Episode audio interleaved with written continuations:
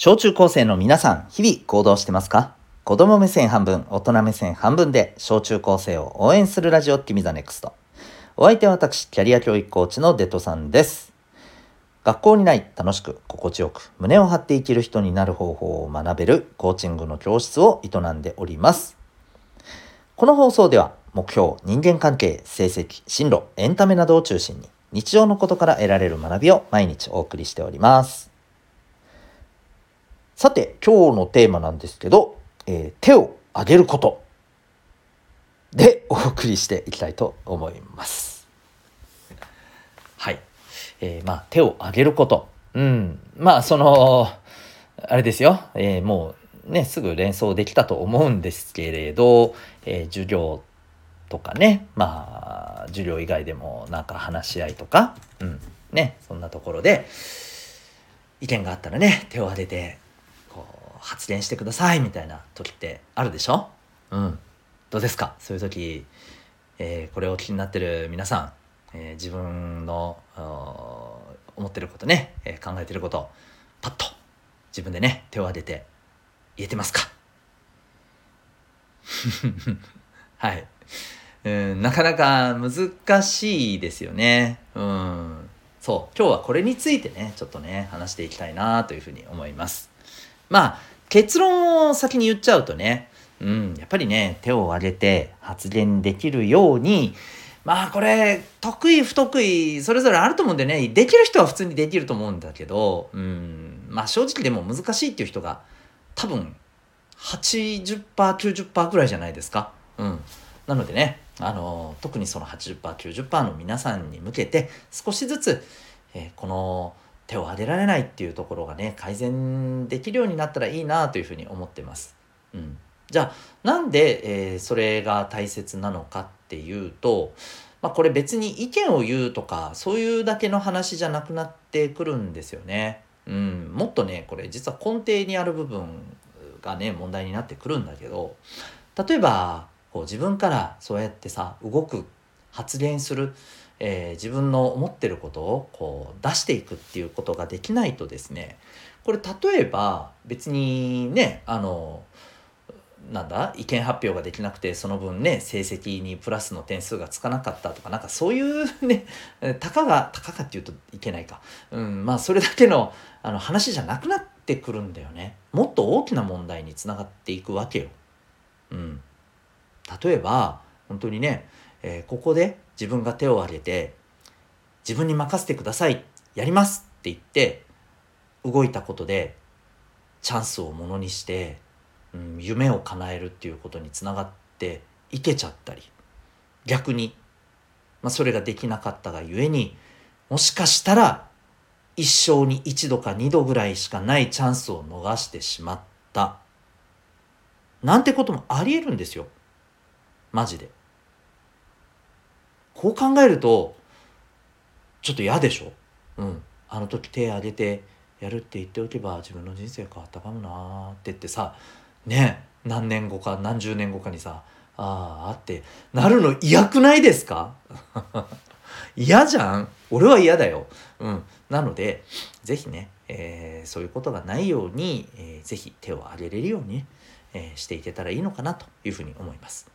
で、まあそのためにですね、うん、じゃあ何が大切なの？っていうと、えー、そもそもですねなんで手挙げられないんですかっていうことを考えていくところからね始めていった方がいいんじゃないかなと思うんですよね。うん、で例えばいろいろありえるんですけれどどうでしょう？皆さんちょっと自分の胸に手を当てて考えてみてほしいんですね。うん、その手を挙げれないっていう人はね、うん、どうして手を挙げれないんでしょうね？はい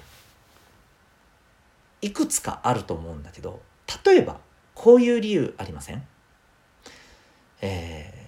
ー、そもそも何言ったらいいかわからない。これありますよね。うん。まあつまりうんと勉強授業でで言うならばまあ答えがわからない。ね。解き方がわからないとかね、まあ、そういうのってあるじゃないですか。あとは、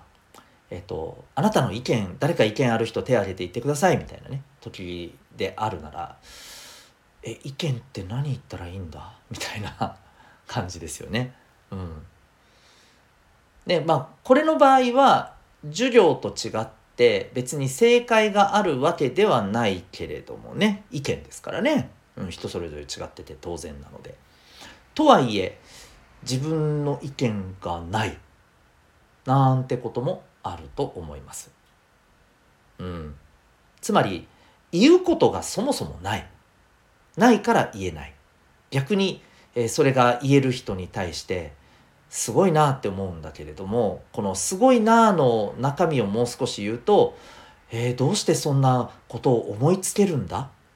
っていうことになるよねきっとね。でしょ？うん。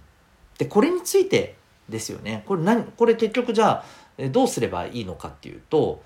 まあ自分なりのやっぱりこう答えっていうものを出せるかどうかってことだよね。例えば勉強で言うならもうこれシンプルよね。勉強の内容をやっぱり理解できるように頑張るしかないと思うんだよなこれについては。だからこれ勉強が苦手な人はですねまあ苦手なりに頑張らないといけないと思いますしもっと言うとまあ苦手なもので頑張ろうとするよりはさ比較的自分が興味持ちやすいもの得意なもので頑張ったらいいんじゃないの？って思うんだよね。で、えー、まあそんな科目で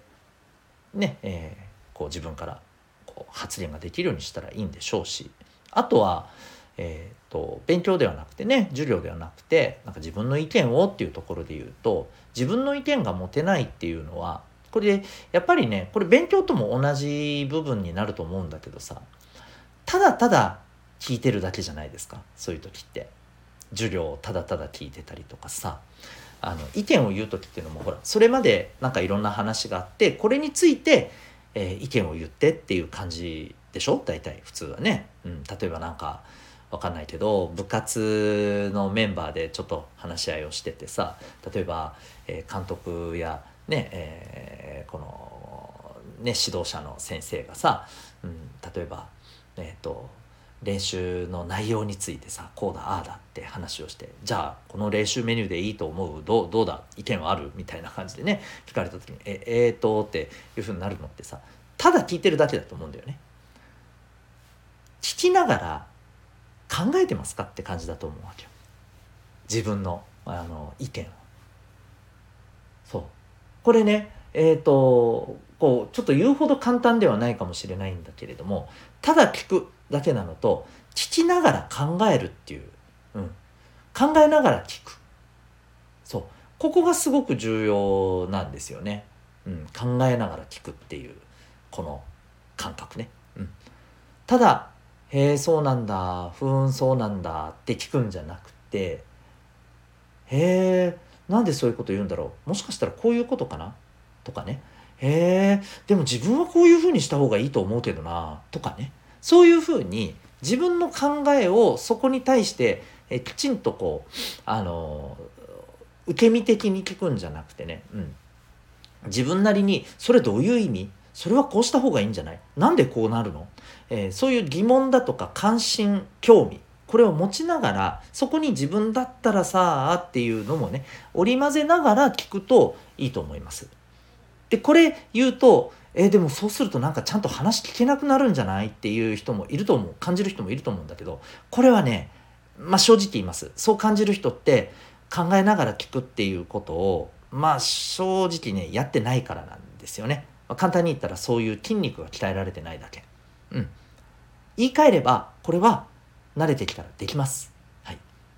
できるようになります。誰でもそれなりにできるようになります。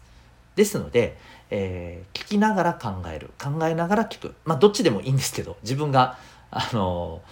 分かりやすいというか、うん。えー、なんか感覚的に理解しやすい方でいいと思うんだけど、うん。えー、とにかくそこに自分の考えを織り交ぜながら聞くっていうことを意識してみてください。そうするとね、まあ、少なくとも自分のこの、えー、自分なりにはこう思うよみたいなものができると思うんだよね。うん。なので、まずはね、そこからちょっと意識してみるといいと思います。ただ、これができたら、じゃあ、えー、ね手を挙げて自分の、えー、思ってること自分のあのなりの、えー、こうじゃないかっていうことが言えるの言えるようになるのか。うん。なんか違う気するよね。それだけで言えるのかって言ったらうん。いやいやいやいやってなるじゃないですか。というわけでですね明日は、えー、もう一つあの別の視点からこの手を挙げて自分のこの考えとかね自分の答えを言っていくっていうことについてもう少しお話を続けていきたいと思います。ということで今日はですね、えー、手を挙げることということで、えー、お話をさせていただきました。あなたは今日この放送を聞いてどんな行動を起こしますか？それではまた明日学び大きい一日を